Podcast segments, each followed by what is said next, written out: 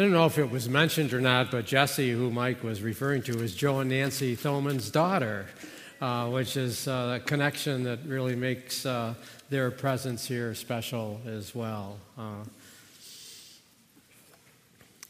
let's just pray for um, a season here. Lord Jesus, thank you for your promise to be with us always.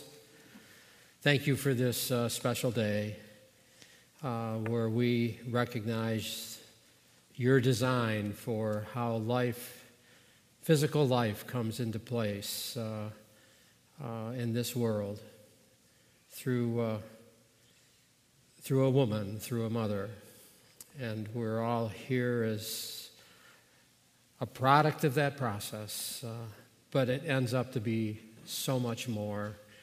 And help us to, without apology, focus on it and at the same time recognize its implications for how your designs are always best and uh, how the gift of love is supreme. And we pray that you would uh, help us to uh, receive your word that love always needs to win when it's your kind of love. In Christ's name we pray. Amen. You know, uh, I want to begin with a story that a few decades ago, when I was early on here a pastor, um, I did a service, and quite often during the cooler months of the year, I would wear a robe. Uh, well, uh, this was summertime, but I still conducted the service with a robe because there was a family that had a little one to be baptized uh, that Sunday that had requested it. So uh, I complied and did the service and went back and if you know the facility at the back of the sanctuary on the far end of the building, there is a place where the pastor and his wife can stand and say hello to or greet everyone as they leave. And then there was a set of stairs that went right down out the front where the planter is out there now. So Sherry and I were positioned, and we were just cordially saying good day to everyone and thanking them for coming. And this one gentleman by the name of Holt Kaysen, who uh, was a Southern Baptist boy who uh, served in the Marines as, as a lieutenant, uh, came up to me, and as we shook hands, as we often did, he said, Hey, what's with the costume? and uh, it was like, hadn't really thought of it that way, but that's the way he saw it. Well, for those of you that are visiting, uh, this may not look unusual, but I seldom grace the stage here with uh, this kind of a costume. Uh, but the reason I, there's a reason why I'm doing it today. It's because it's Mother's Day, and my mother is in the house. She'll be in the third service, and uh, You guys always win when I get dressed on Sunday morning, or almost always. Uh, I get dressed in a manner that sort of blends in a bit with where I see you coming from. Uh, but today I wanted to show up so that I look like church the way she was accustomed to it. So now you know why I'm up here like this uh, to honor my mom. Uh,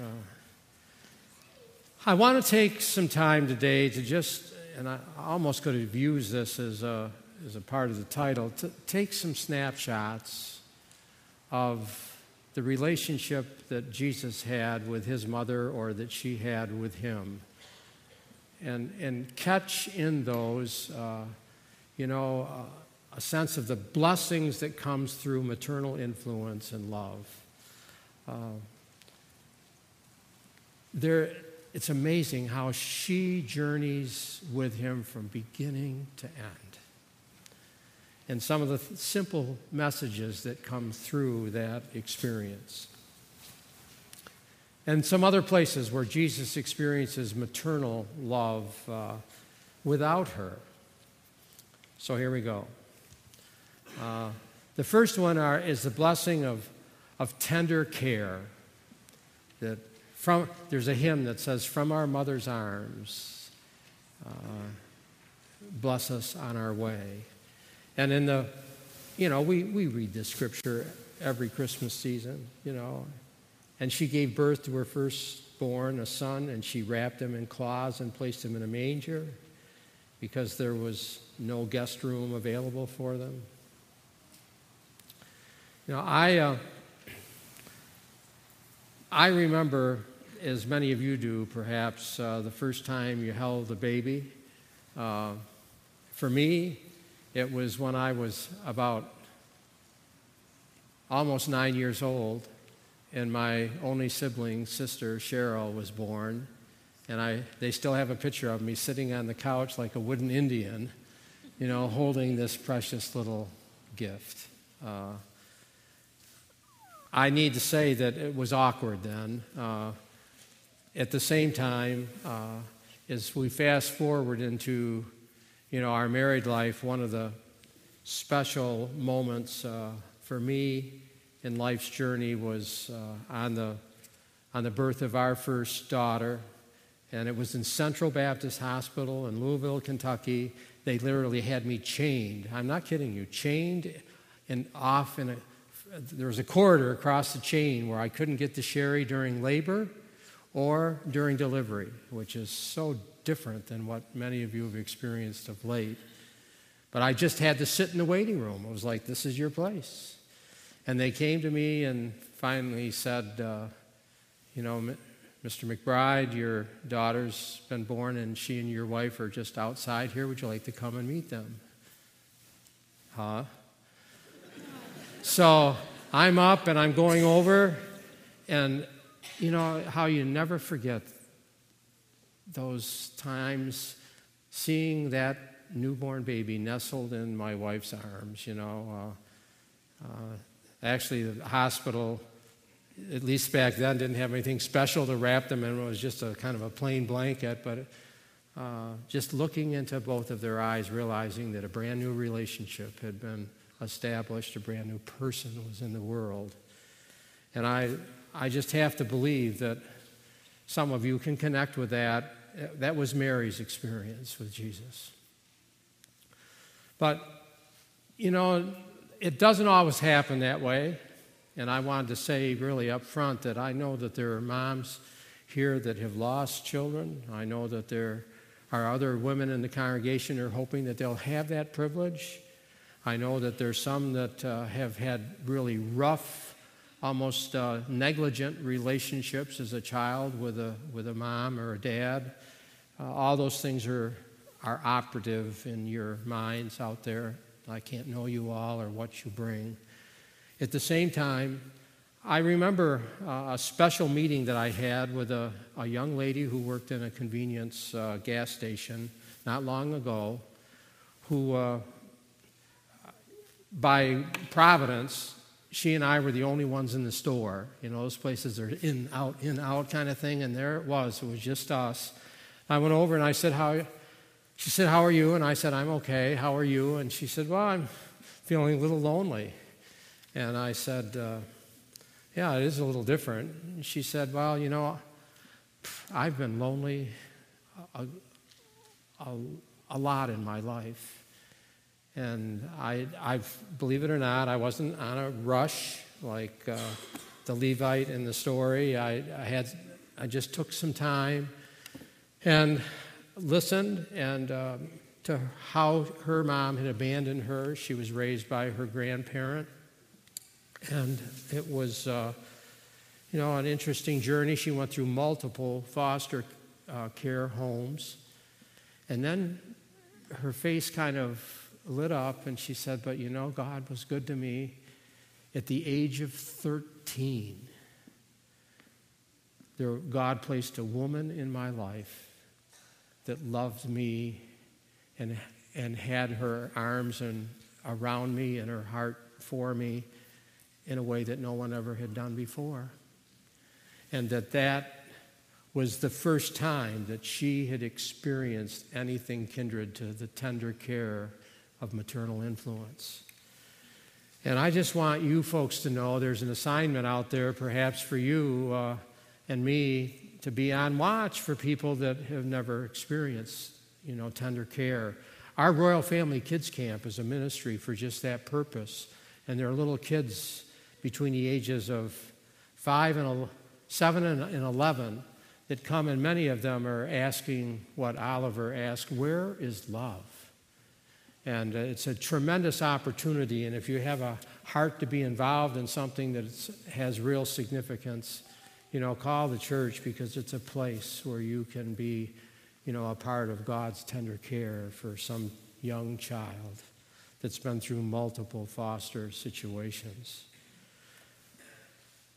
The blessing of silent reflection is the other thing that comes almost immediately on the heels of this, and we look at this in the Christmas story. The, remember how the shepherds raced in uh, after they'd been awakened in the field and they showed up, and, and they were overwhelmed with the fact that what the angel said was right before their eyes, and they were just ex- exuberant.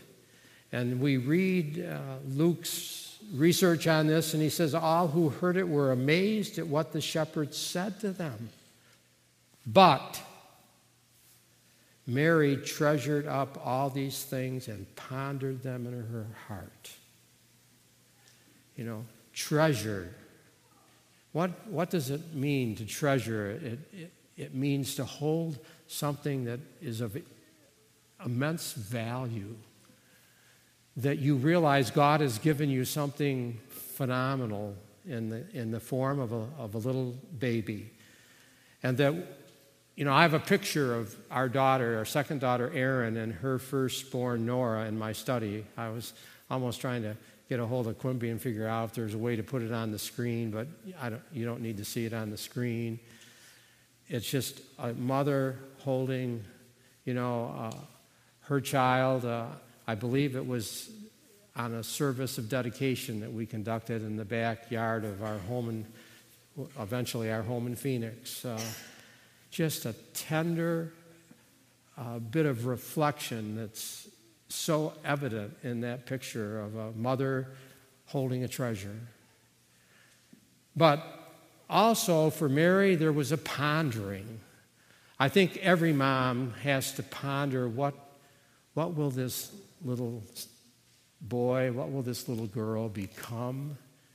Uh, I think moms do that more than probably dads. Most of us need to be slapped up a, a, a little bit to say, come on, think about the relationship that God is affording you with this son or this daughter. Moms do that not just when a baby is born, so much as they do when kids get to be older. You know, uh, we, God's given us a treasure here. Don't miss it.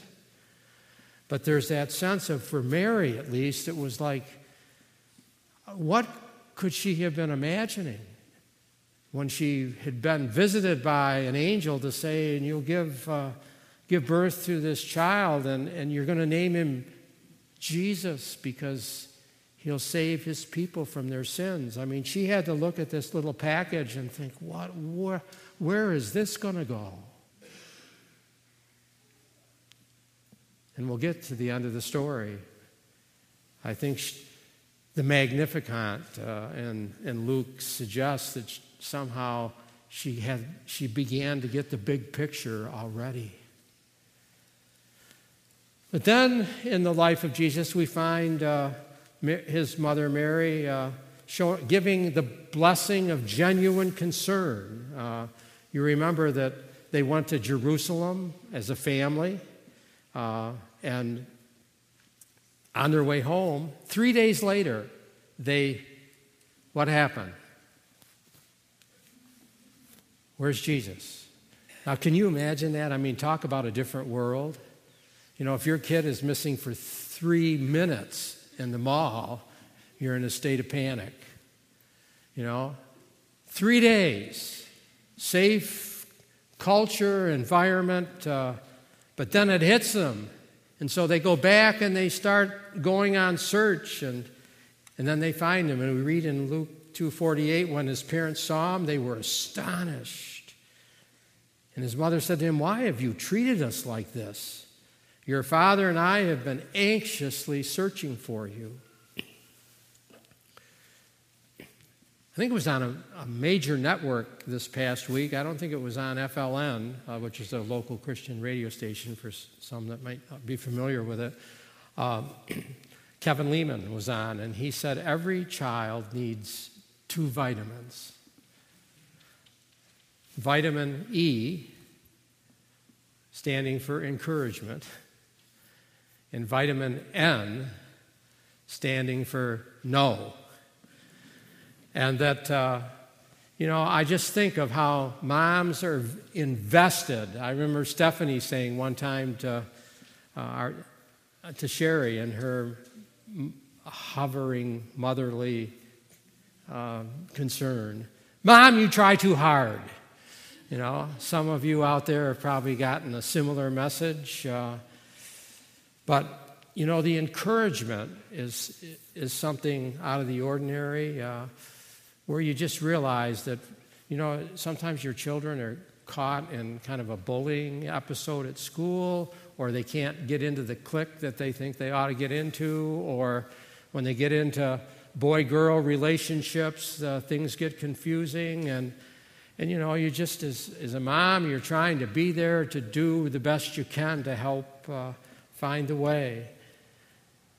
But sometimes kids don't just uh, get sad, they, uh, they can make you mad because they make some dumb decisions, and uh, you have to call them out, you know, and tell them that, uh, you know, s- certain things are out of bounds. Uh, and I don't know about you, but my parents weren't looking for me when I was 12, but when I was 17, 18, 19, 20, they wondered where I was and what I was doing, and they did their best to communicate, you know, the fact uh, that I remember the counsel of one of uh, the families in this church, and maybe it was my father in law that uh, instituted that, but nothing good happens after midnight. You've heard that one? You know, it's just, uh, there's a sense in which, you know, we need to hear no. And and God knows that we need encouragement, and we also need, you know, to hear no uh, along life's journey. It's just a reality. I often think that the, sometimes as parents and as, as moms, you can't give the encouragement. You know, I, I know that uh, when our daughter Stephanie was fighting for her life through an eating disorder, we couldn't reach her. You know, uh, have you, I'm sure for different reasons, you've, some of you have had children that you just couldn't reach in the way that you wanted to. And I remember Sherry, uh, occasionally I'd wake up and hear a noise in the other bedroom, and she'd left because she was carrying a, uh, she was concerned about not waking me up, but she had a heart, and she was in the other room with a Bible on her chest. I found her one night just singing you know, I'm praying, you know, for her treasure that was in harm's way. And I think sometimes the most important encouragement that we can give as parents is to pray that the, the Lord, who loves our children even more than we do, will minister encouragement. And then, if we can shift out of the mode, Jesus' mother wasn't always following him around to see if everything was going okay. He was, he was on a mission, and there was a sense in which, uh, you know, we see him being ministered to through a maternal influence in different settings. One that comes to mind is Mary and Martha, and I know Martha kind of gets thrown under the bus sometimes because she didn't choose what was best, but it was her house, and she was just trying to be hospitable. And sometimes doing things uh, that you know are you know, hey, most of us guys will admit that one of the ways you can love us is by giving us good food. You know, it's just a reality. I remember running home from elementary school when we lived in our little village of Silver Springs when my mom told me we were going to have French toast. I couldn't wait to get home. I mean, I was, I was on a sprint, you know, because I knew she cared for me because she was serving me in that capacity. Uh, But, you know, there's Mary tells us too what I think a lot of moms do. And I'll tell you what, a godly mother, you know, has, has been a gift to many of us in this room. And a mom that models how to attend to the Word of God, as Martha did when she was listening to Jesus, is a high trump card in life. And that we see something, you know, remarkable going on there where, you know, there's serving and there's listening and, and searching for what God has to say. And then, you know, I, I think about the experience that Jesus had. He was at the house of, called Simon the leper. He may have been a leper that was healed. Uh, don't know that, but they had the church council, uh, the chief priests, and all those people there, and the disciples were there, and Jesus was there, and there had to be a, a dimension of contention in the room. And I don't know whether it was the council of heaven that says, uh, we need a woman down there. but in the midst of, I think, a growing apprehension of what he was facing, you know, Jesus, Jesus was the recipient of some remarkable tender care when this woman came in and, and literally anointed him with uh, priceless perfume as a demonstration of her love. And I don't know about you, I've never been anointed with perfume, but there are times that you just need to have somebody come in and just sort of extraordinarily give you a blessing, and it, it may not come through your mom, it may be come through a best a good friend, it may come through some other other women that are just positioned in your life. There have been times that women on our church staff have been a, a channel of blessing to me in a, in a, in a maternal sense. Uh, it's, it's a real dimension of life. But now we get into some, uh, something pretty heavy here called, you know, the blessing of shared grief. And you know, you, you, like I said, you know, the mother of Jesus was there right through everything that her son went through. And in John 19, and he's the only one that could write it because he was the only one of the disciples that showed up. It says, Near the cross of Jesus stood his mother, his mother's sister, Mary, the wife of Clopas, and Mary Magdalene. Women, Probably we need to recognize the fact uh, by this event that some of Jesus' most devoted followers were women. And in the ranks was the mother of Christ watching her son die on the cross at the hands of evil men.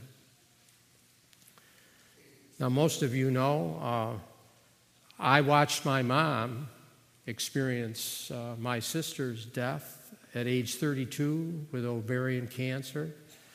Uh, I just want you to know that that was for her, you know, uh, one of, I would say, probably the most difficult experience in her life. When I was t- together with her uh, for dinner last night, there was just a moment, and she's pretty stalwart, but she just sort of said, You know, Mother's Day is really hard. And she teared up for just a little bit because she just wishes that someone was still there that isn't there. And I know some of you in this room have experienced that, and it's, it's really tough stuff. But see the, see the depth of love. You know, we think of Jesus showing the full extent of his love on the cross, and we'll get to there in a, in a moment, if you will. But we also see the full extent of a mother's love, daring to uh, attend the crucifixion of her child, her treasure. But Mary doesn't, Mary, the mother of Jesus, doesn't stop there. We have to kind of go fast forward here. As we know, the cross wasn't the end of the story, it was a victory over sin for all of us. Then came the resurrection that was a celebration that God can bring life out of death. And then for 40 days, uh, we have a 40 day period as it's uh, sort of described in, uh, or defined in the first chapter of Acts. And then Jesus' best day of all happens. He literally ascends to the Father. Uh, he goes home to the, the heaven that he left in order to be here to serve us on earth. And after that happened, we read that the disciples, and you can read the full list of their names, you know, uh, and, and the other devoted disciples went back to Jerusalem and we read in Acts 1:14 and they all joined together constantly in prayer along with the women and Mary the mother of Jesus with his brothers. And you know, you just have to wonder what that kind of prayer time was like. You know, They'd experienced Jesus' loss, if you will, uh, on one occasion, and, and then his coming back. And they were told that as he left this world, he would return in similar fashion. But they were still on their own, if you will. It was interesting, uh, some of you know that Ben Gearing has established a ministry uh, in Jamestown, and, and I thought about what confirmation as I listened to him end up a message that he gave last night. It was exactly what I had penned in for, you know, this service was that there was another episode in the life of Mary and Jesus that was not listed in what I've shared with you here. And I don't know but what Mary may have said to the guys and the women that were gathered there, you need to remember something. And it was when Jesus gave the first sign that gave glory, you know, revealed his glory as to who he was. And it was at her impetus. Uh, you remember it was at, at a wedding in Cana of Galilee. And what happened? They ran out of wine. I mean, keep in mind now, these Jewish families knew how to do it. I mean, we weren't talking about a, a brief reception. Uh, they had days that they were uh, celebrating, but no more wine. And, and so Mary went to Jesus and said, They don't have any more wine. And his response was, Woman, why do you involve me? My hour is not yet come. And I think you could put in behind that, at least I don't think it has. But the mother looked at the, at the servants there and said, Do whatever he tells you. And there were six stone jars that held between 20 and 30 gallons of water, but they were empty. They were used for ceremonial cleansing. They were empty, and so Jesus assessed the situation and he said to the servants, Fill the jars with water. So, didn't want to get in trouble with Mary, the mother, a Jewish mother. So they filled the jars up.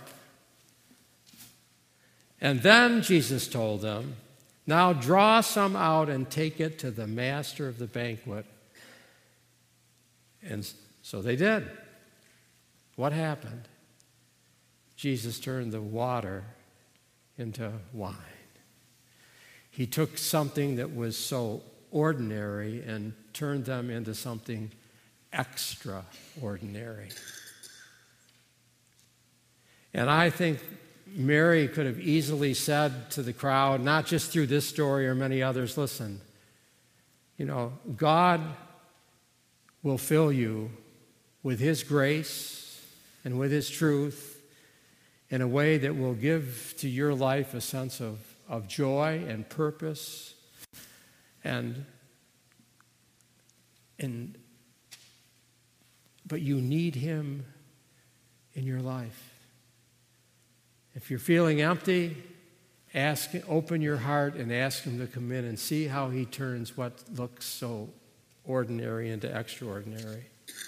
And then we remember that Jesus took this simple symbol of wine that, interestingly enough, were in the ceremonial uh, jars for cleansing. And he takes that same symbol on the night that he was betrayed, and he, he said, This, this wine that, that we look at is a new covenant in my blood shed for the what? Forgiveness of sins. Do this in remembrance of me. So when I look at Mary and I look at her journey with Jesus, you know, it began as a physical affection, but it ended up being so much more than that. It was a spiritual connection where she and her family and Jesus' closest followers became, you know, extraordinary as they allowed God to fill them with His grace. And I remember, uh, you've heard me say it before, uh, just a simple chorus that lingers with me in my years of ministry. It's a simple prayer, but one that I've prayed often. I offer it to you. It says, Lord, fill me with your grace that I may gracious be. Let my witness be a life that's lived for thee. Fill me with your power, what I don't have on my own. Fill me with your power so those around can see Jesus, only Jesus, his life revealed in me. And I'm, I'm convinced that uh, Mary got it. I hope you get it. I hope our church gets it. And that we can be a people so full of grace and truth that we can be vital witnesses to the children that God gives to us to treasure and lead into a faith, into a community, into a world. But apart from Him, we can do nothing.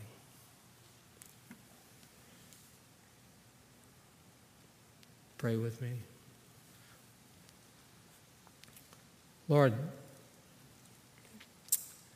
thank you for the journey that Mary, the mother of Jesus, took from moving from the realm of physical affection to spiritual awakening, where she joined the others to form a faith community that eventually would flood the world with an understanding of the grace and truth that you gave to her and to all who believe in Jesus.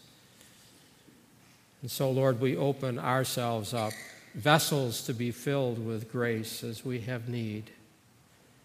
And all of us do, but it, what a rush it is when we allow you in for the first time and say, Cleanse me,